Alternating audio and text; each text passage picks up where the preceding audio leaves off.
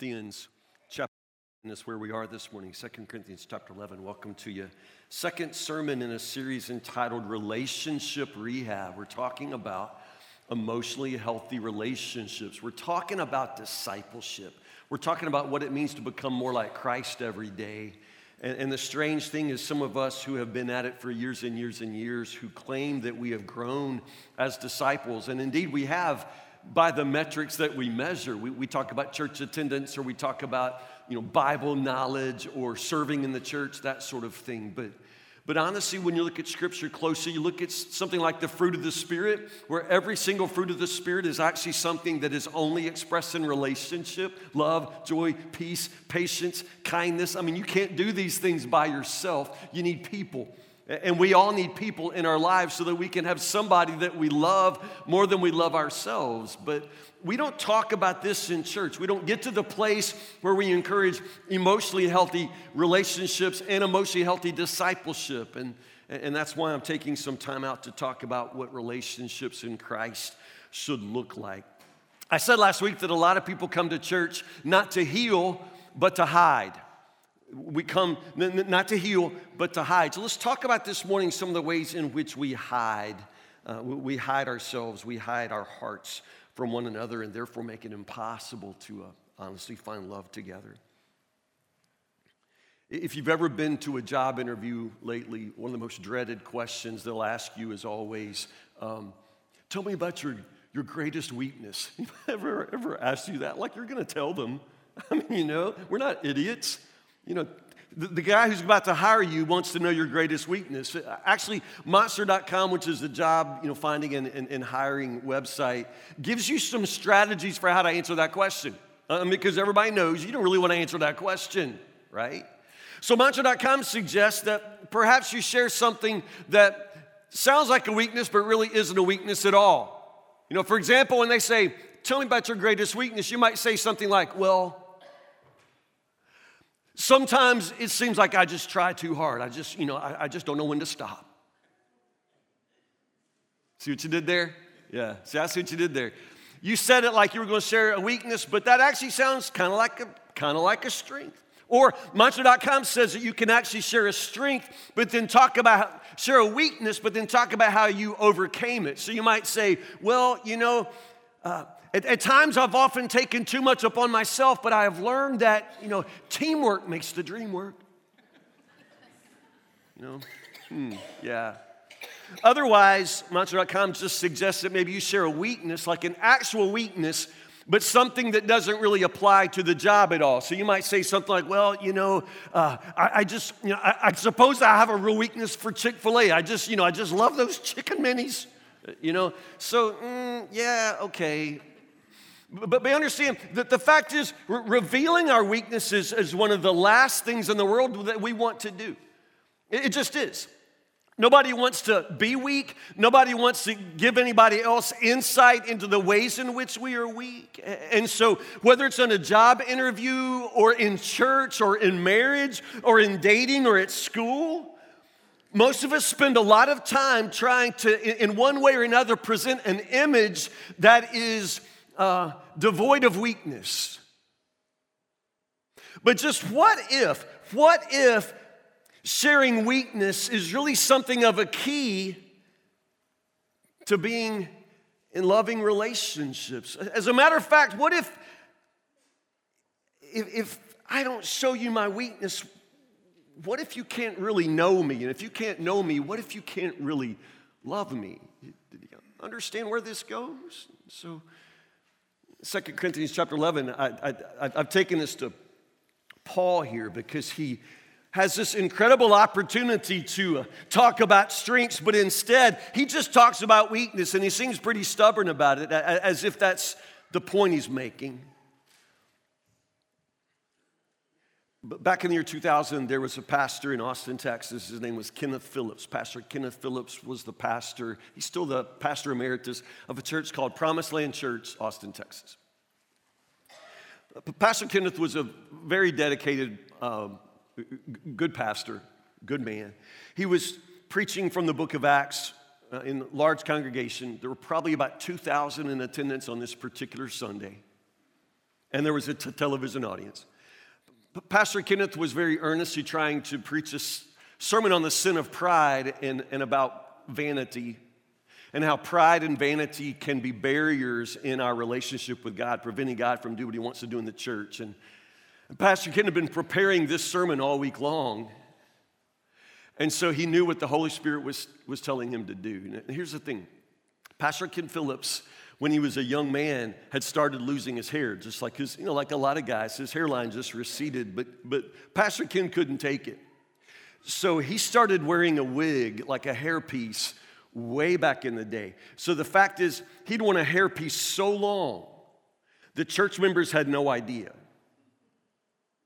So on a, I think it was June 4th, Sunday in the year 2000, in the middle of this sermon, passionate sermon on the sin of vanity and pride, uh, Pastor Ken Phillips just reached up in the middle of the sermon without any warning and tore off his wig.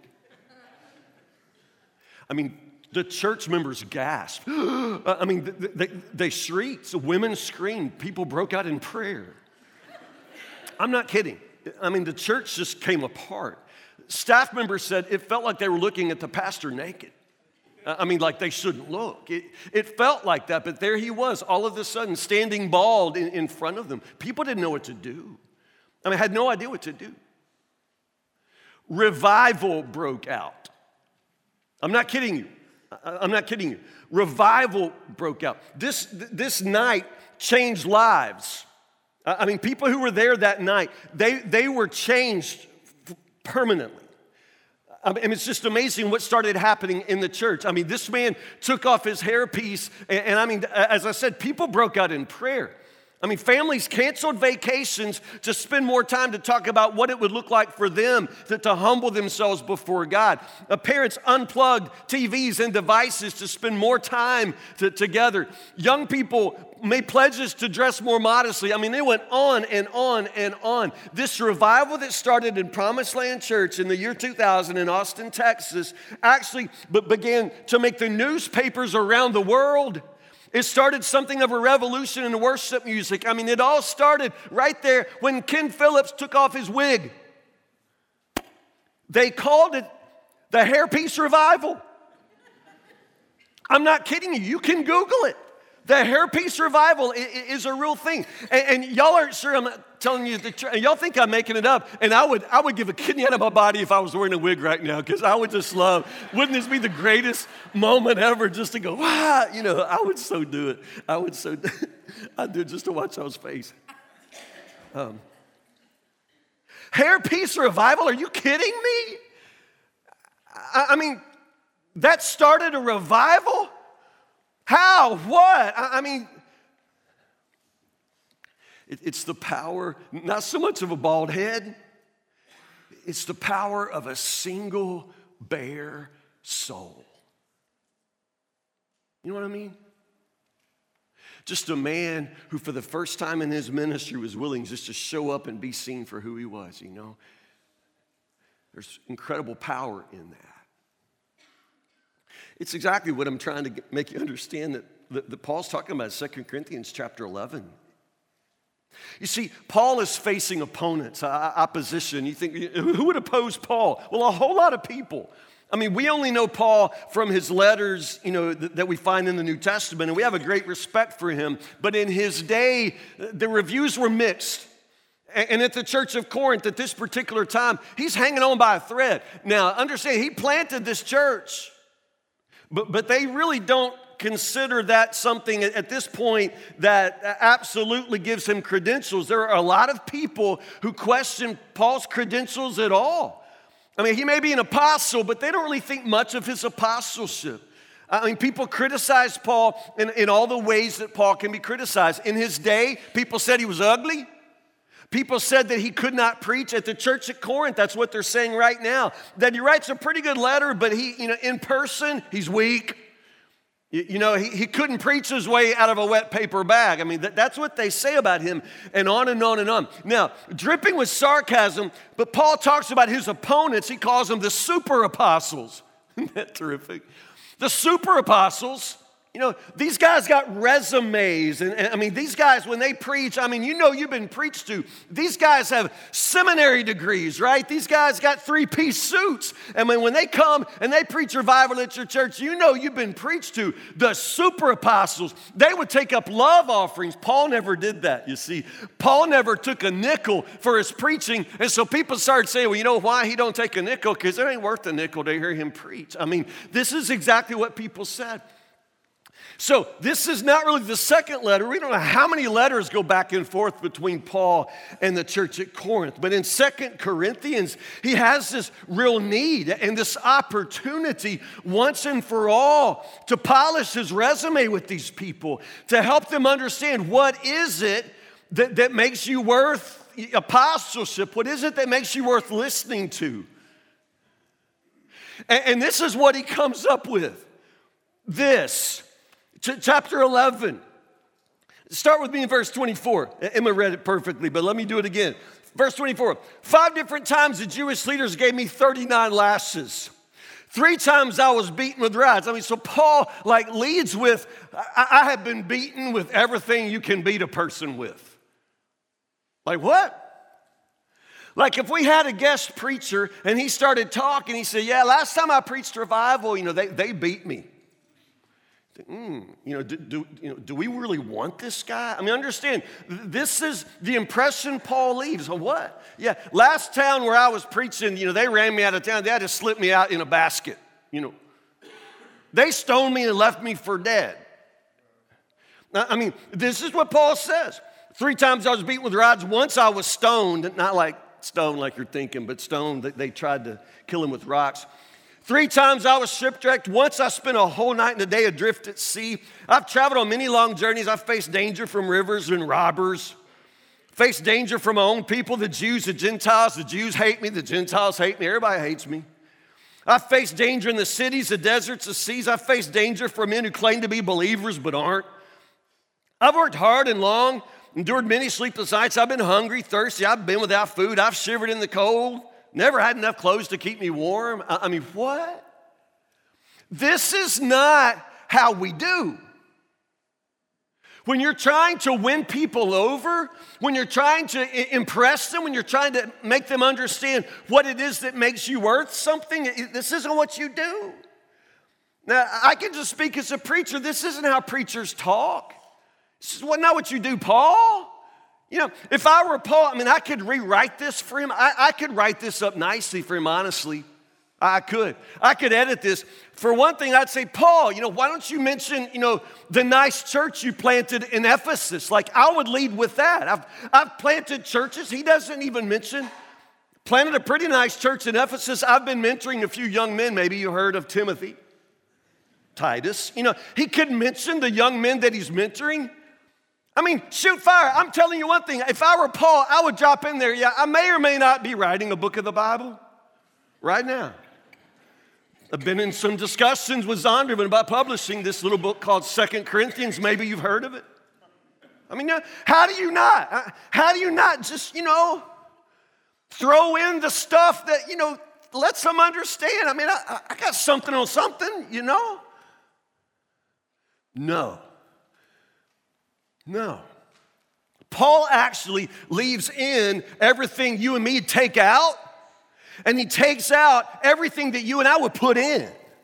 It is almost like he is determined, just absolutely determined in every way not to present himself as if he's all that. It, it, it's, it's kind of amazing the, the power of a bare soul. Because here's what Paul says, verse 30 If I must boast, I'd rather boast about the things that show how weak I am. I, I, just want to suggest to you that this is exactly the opposite of the way you and I approach relationships and life. We really don't try to shine a light in any way on our weaknesses. That, that, that's what we call vulnerability. To, to make yourself vulnerable, which means you give people the rope that they could use to hang you if they wanted to hang you. You're giving them the ammunition you know, to take you out if they wanted to take you out. But, but Paul absolutely refuses to live any other way. He is one bare, vulnerable soul in front of these people. He says, You want to know what qualifies me to be an apostle? I've, I've, hungered for it. I've thirsted for it. I've shivered in the cold. I've been beaten with everything you can beat a man with. I'm telling you one thing I bleed for this. I, bleed for this. now, does that make him sound weak? Well, yes. No. It just really depends on your perspective. And, and the perspective that you and I should have is the perspective of Jesus, who himself set aside everything that pertained to his glory. He who himself was in every very nature God, he set all of that aside, emptied himself, took on the form of a slave, took on the form of a servant, all the way to the point of death on the cross for the sake of saving us. So, if Jesus himself, if, if this is his attitude, and if this is Paul's attitude, then understand this has to be our attitude as well. We have to get past that idea that we always must present ourselves as having our lives together, as presenting ourselves as always, always on top of everything.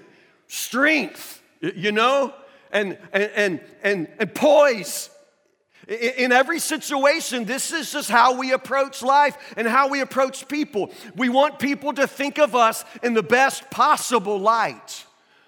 But understand, this is not Paul's way. And, and, this is why. This is what Paul says God's strength is applied exactly where your strength runs out.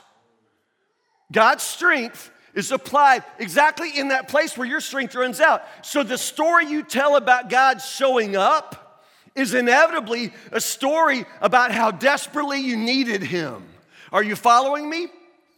So, if in your life you will never let people see you sweat, if in your life you never let people see the ways in which you are weak, then understand in your life they will never be able to see all of the ways in which God works through you.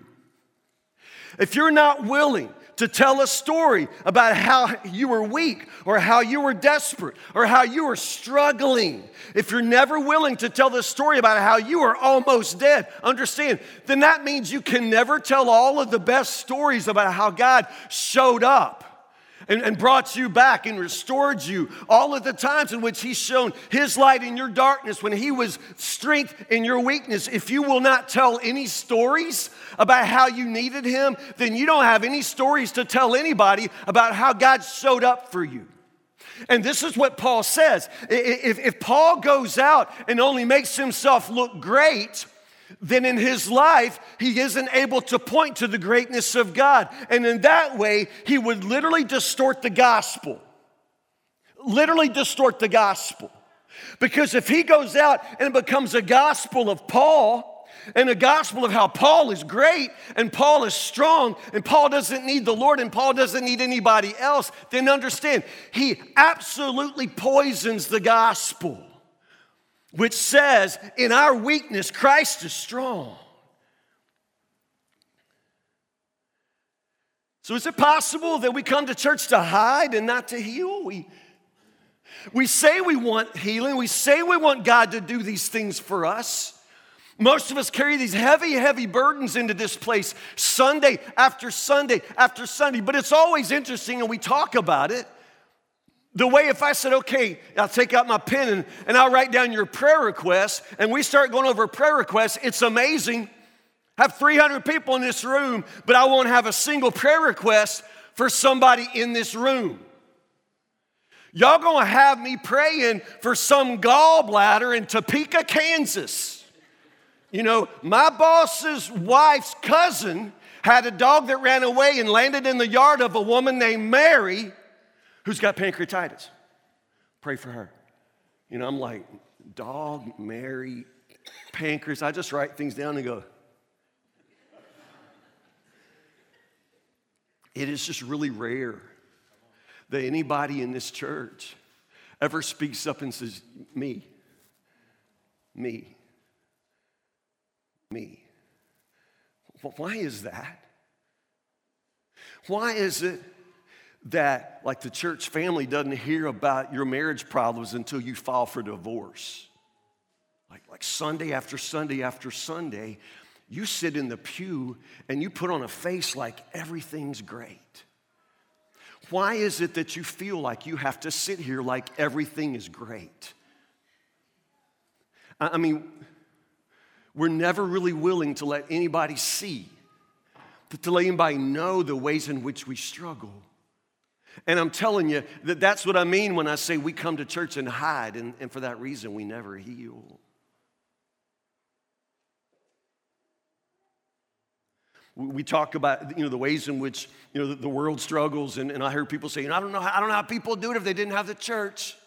You know, but the fact is, a lot of you are doing it right now without the church because you don't ever have any need for anybody or, or, or anything.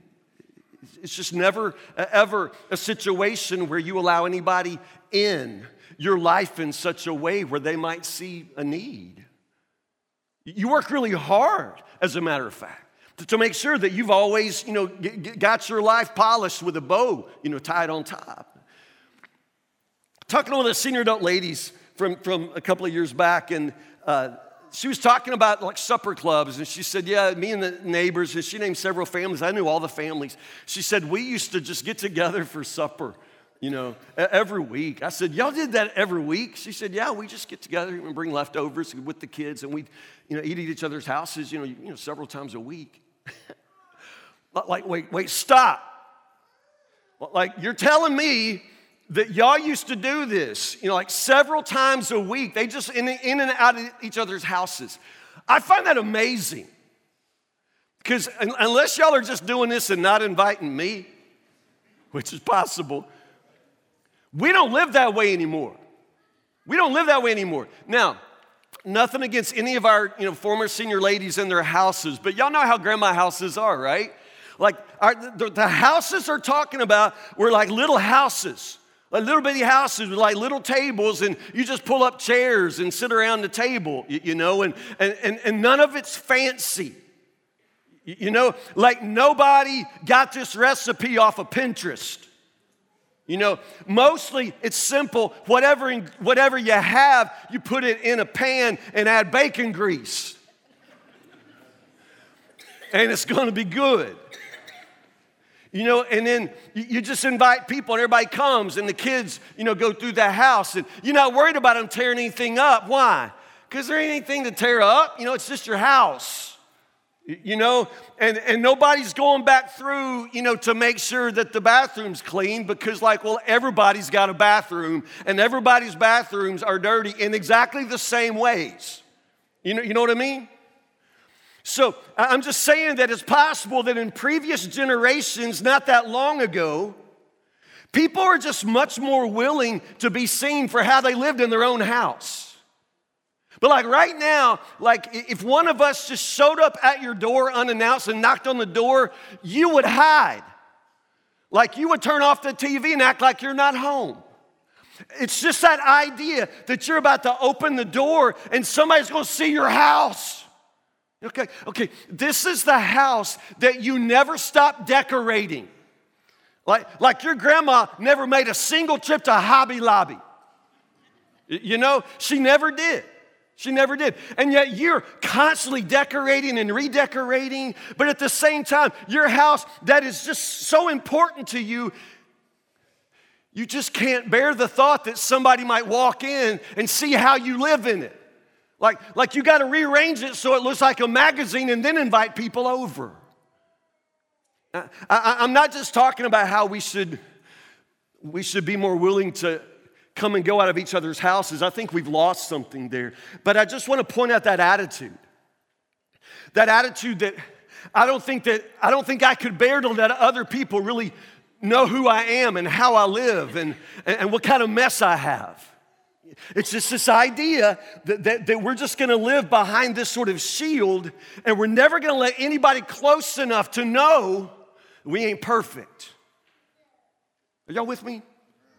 Y'all ain't ever invite me over now, are you? I'm never coming over. Your, y'all can come to my house. I, I just love how Paul does all this talking about his weakness. with the very people who could honestly use all this information against him, but Paul, Paul, Paul don't care. You know, at this point, I've been beaten and run out of every church in the world. Y'all can beat me and run me out too, you know, because honestly, that's not one of Paul's goals. Notice what he says, verse 31, I love this. God, the Father of our Lord Jesus Christ, who is worthy of eternal praise. God is worthy. Notice how quickly he goes there. So he's talking about all of his weakness and all of his woundedness, but then he goes straight to the worthiness of God. And see, this is sort of the difference. You and I sort of forget who the worthy one is. We forget where perfection actually resides. We want to be perfect. We want to be praiseworthy. We want to be worthy. But, but Paul's, that's not his struggle. That's not his struggle at all. But Paul doesn't mind being weak because he understands that Christ and Christ alone is worthy. And then Paul knows that all of Christ's worthiness is just given to him as a gift. So Paul is able to stand and live peacefully and joyfully in just the worthiness that Christ has and the worthiness that Christ gives. And that means he doesn't have to prove anything to people. He doesn't have to perform in such a way where people begin to applaud him. I mean, none of that. He doesn't have to earn anything from people. And what people end up thinking about him doesn't keep him awake at all because he understands where he stands in Christ, who alone is worthy. So, this is just a couple of words of advice I would give you, and this is relational advice here. First, stand in the worthiness Christ has given you. Now, you're to have to let these words settle because I think some of you just hear that and you don't understand what I'm saying. Stand in the worthiness Christ has given you. It, it's grace, it, it's a gift, the, the worthiness. You understand? Which means you don't have to pretend or perform for it. You don't have to act like you're something that you're not. You don't have to act like something that you wish you were. You can just absolutely, willingly, courageously show up and be seen for who you are. Do you understand? Because Christ is the one who declares you worthy. Christ loves you, He accepts you, He loves you enough to die for you. You don't have anything to prove. You don't have to be perfect because He's already loved you in all of your imperfection. Do you see that? You don't have to hide anything because the only one who can judge you already knows everything. Stand in the worthiness Christ has given you. Stand in the worthiness Christ has given you. You understand you are worthy because Christ says you're worthy and not because of anything else you do, say, own. It just doesn't matter. You don't have to pretend or perform for it. Next, let them see your scars. Now, there's a difference between a scar and a wound, right? What's the difference? What's a wound? What's a scar? Yeah, yeah. The difference is healing, right? The difference is healing. I'm not saying let people see your wounds. I'm not saying hide things, but I'm just saying that there's a healing process that needs to take place in order for you and me to be healthy. And there are a lot of us walking around wounded because we have never, ever been willing to surrender to the Spirit in such a way where we could find healing. And so we continue to step into every day of our lives. We step into every relationship with the same gaping wounds that, that we've been carrying for years. And I need you to understand there's nothing normal about that. We all get wounded. But, but you're not supposed to live your life and never find healing. You're not supposed to continue to repeat all of the same mistakes and all the same kinds of relationships. You're not supposed to divorce one guy and then go out and find another guy who is bound and determined to be just as terrible to you as the last guy. I mean, you know, you just repeat the same patterns because you're never finding any healing. The healing comes from Christ, and please understand, Christ loves to do his work through people. And so the emotional, the relational healing that you and I require, it happens in community. It happens with people. It doesn't happen with you at home in your gown, you know, just watching the view and, and trying to be a better person. You need relationships. You need people in your life. You need somebody always in front of you so that you have somebody else to love more than you love yourself. You got to practice all the fruit of the Spirit. You need some really difficult people in your face so that you can practice patience every single day. Understand? Patience, love, and kindness and forgiveness. You got to practice these things. You need people. And so this healing happens in community. And that's why I say you got to let people see your scars. There's some of you in this room, and you have lived the, the kind of painful stories that somebody else has lived. And they need to hear how you found healing, how you found hope, how you didn't just give up altogether.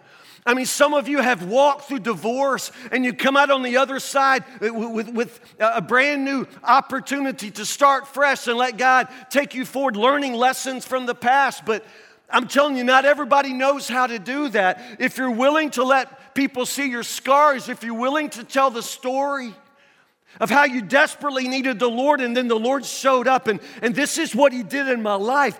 We need this with each other. But we don't do a lot of this. Some of you don't do any of this.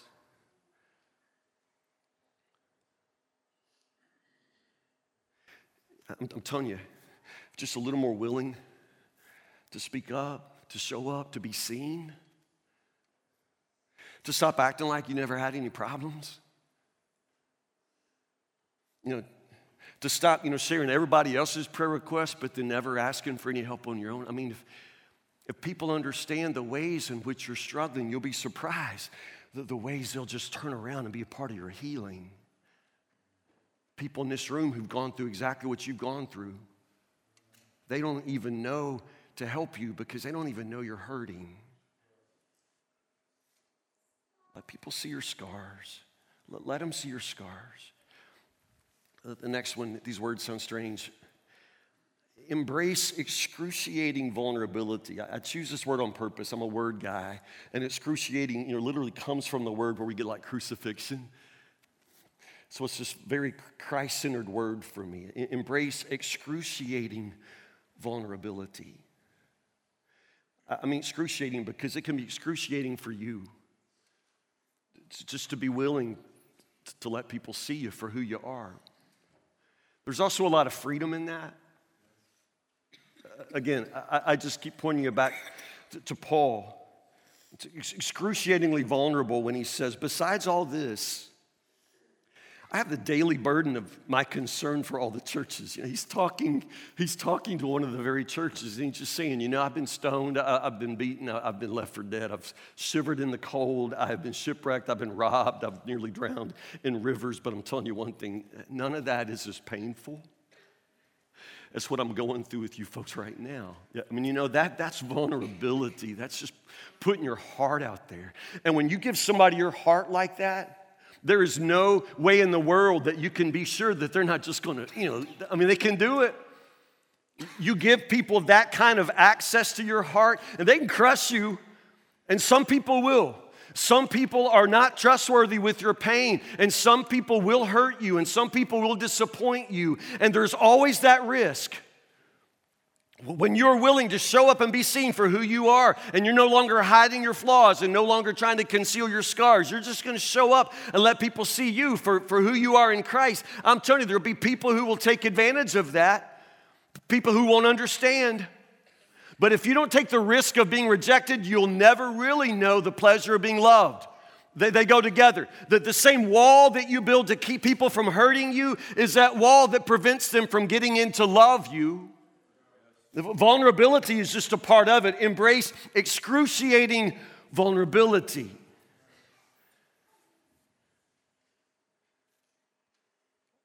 As I've told many of you, I, I had my, um, I had a very serious uh, personal breakdown, emotional breakdown, um, 2006, I believe.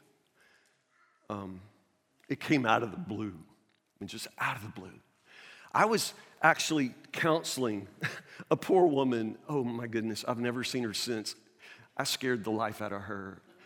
I, I just, um, it, was my very first panic attack. And if you've never had a panic attack, you don't understand. I didn't understand until I had a panic attack. But I had a panic attack in the middle of a counseling session with a, with a woman who, who wasn't a member of our church, and she never came back. I don't even know what happened to her, y'all, that day. I don't know. Um, because I, just had, um, I thought I was having a stroke. I literally had slurred speech, which I can't explain. But I, I really thought I was dying. Um, I, I came completely unglued. I spent 12 hours in the ER that night.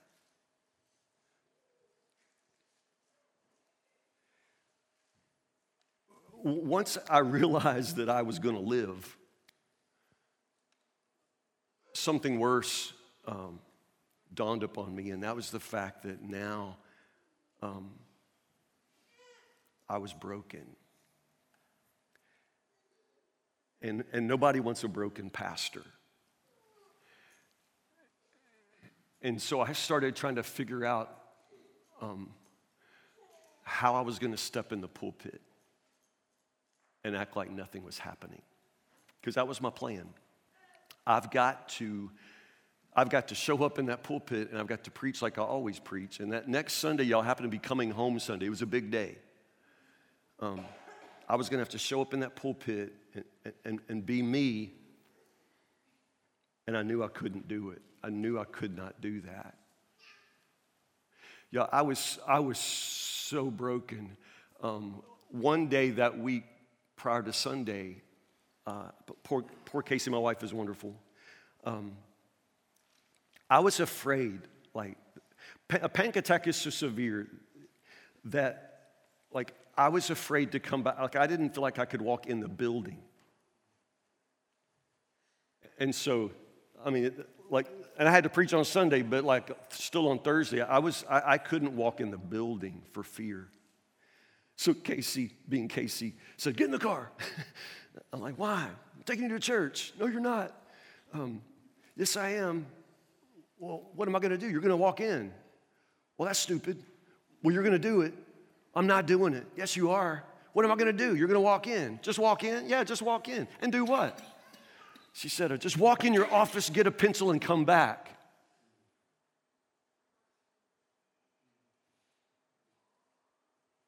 It's, it's just humiliating to stand in front of you and tell you that I was afraid to walk in my office and get a pencil and walk out. But that, that's where I was. That's, that's, that's how bad it was. So, Casey, um, she's awesome. so she drove me, uh, sat in the car, left the car running. You know, um, I walked in my office, got a pencil, walked out, and just thought, my ministry is over. It's just over. And I didn't understand why. And so I had to figure out how to, how to tell everybody, you know, because at that point, pretending no longer seemed to be an option.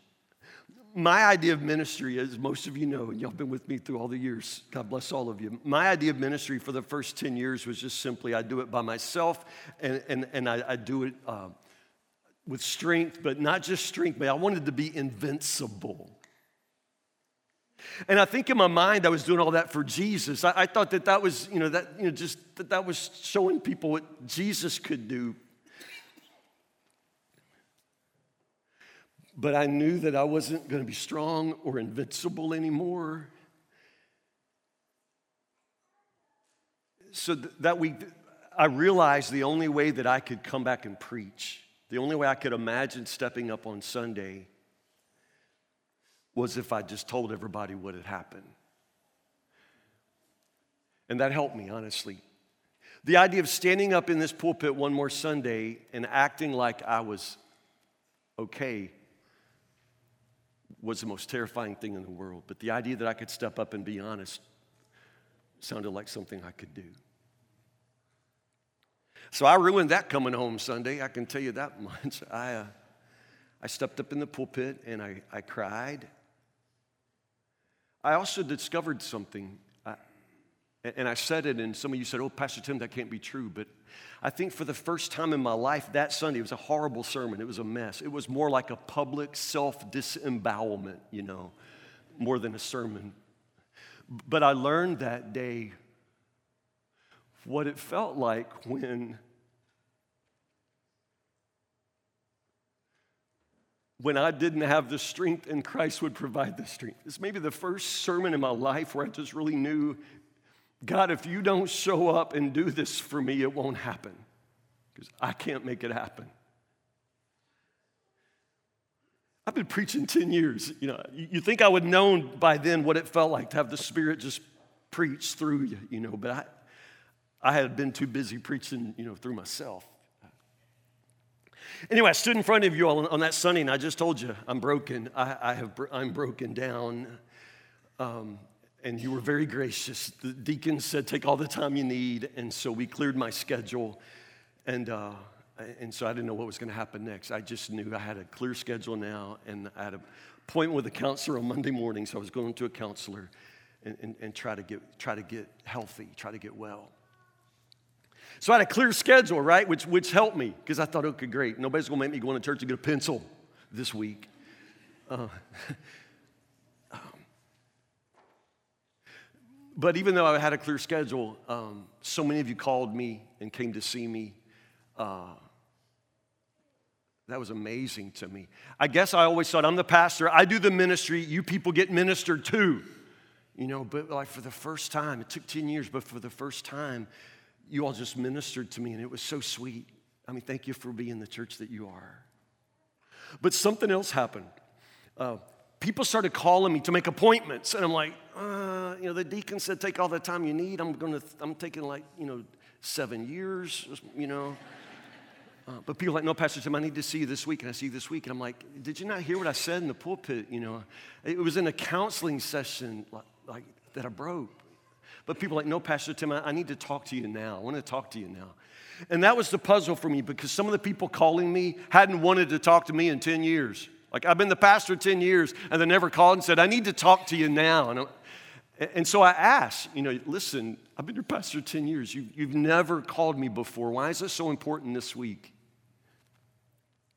And multiple people would say, Pastor Tim, it's just now, I feel like I feel like now you would understand me. I think now you would get me. And so it was wonderful and horrible at the same time that I found myself trying to pastor, you know, and be with people and their struggles when I was struggling so. But I think my ministry started right there. I know the joy in ministry started right there because I learned the simplest lesson, and that's just, you know, y'all can give back to me at the very same time I give to you, and that's just okay. That, that I don't have to stand in front of you as some sort of invincible, bulletproof pastor. And if I have to do that, it's just exhausting, and I found out where that takes me. You know, eventually, you know, if you try to be a machine, well, machines break down. We're not machines, you all. We're just people. And none of us is perfect, and, and, and, none of us has it all together. None of us has all the gifts, and we were never meant to. That was never the point. The point was always that what I'm lacking, you would have. And God brings us together in this marvelous church family so that we can share and, and, and live our lives together. And, and honestly, all of our strength comes from Jesus. In our weakness, He is strong. But, but, but in your life, if you're just willing to show up and be seen for who you are in Christ, then, then that points me back to Jesus. I understand, my goodness, this is how it works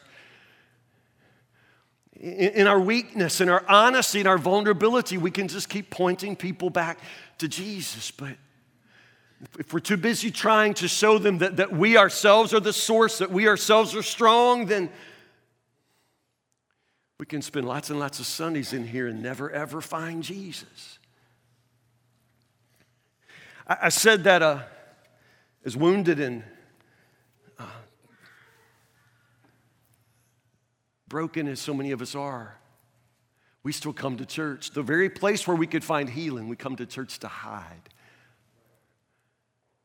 Um, the healing will never happen when we hide, but, but behind this wall of strength that we try to build for ourselves, for others. So, as it turns out, um, the sharing of weakness that Paul does in Corinthians, this incredible voluntary emptying that Jesus does, where he just becomes weak and humble and all the way to the point of death on the cross. And just understand that that's what strength looks like. It's what love looks like. And if you and I are never really willing and able to show our weaknesses, to share our weaknesses, we will never truly be willing and able to love one another. I choose love. Pray with me.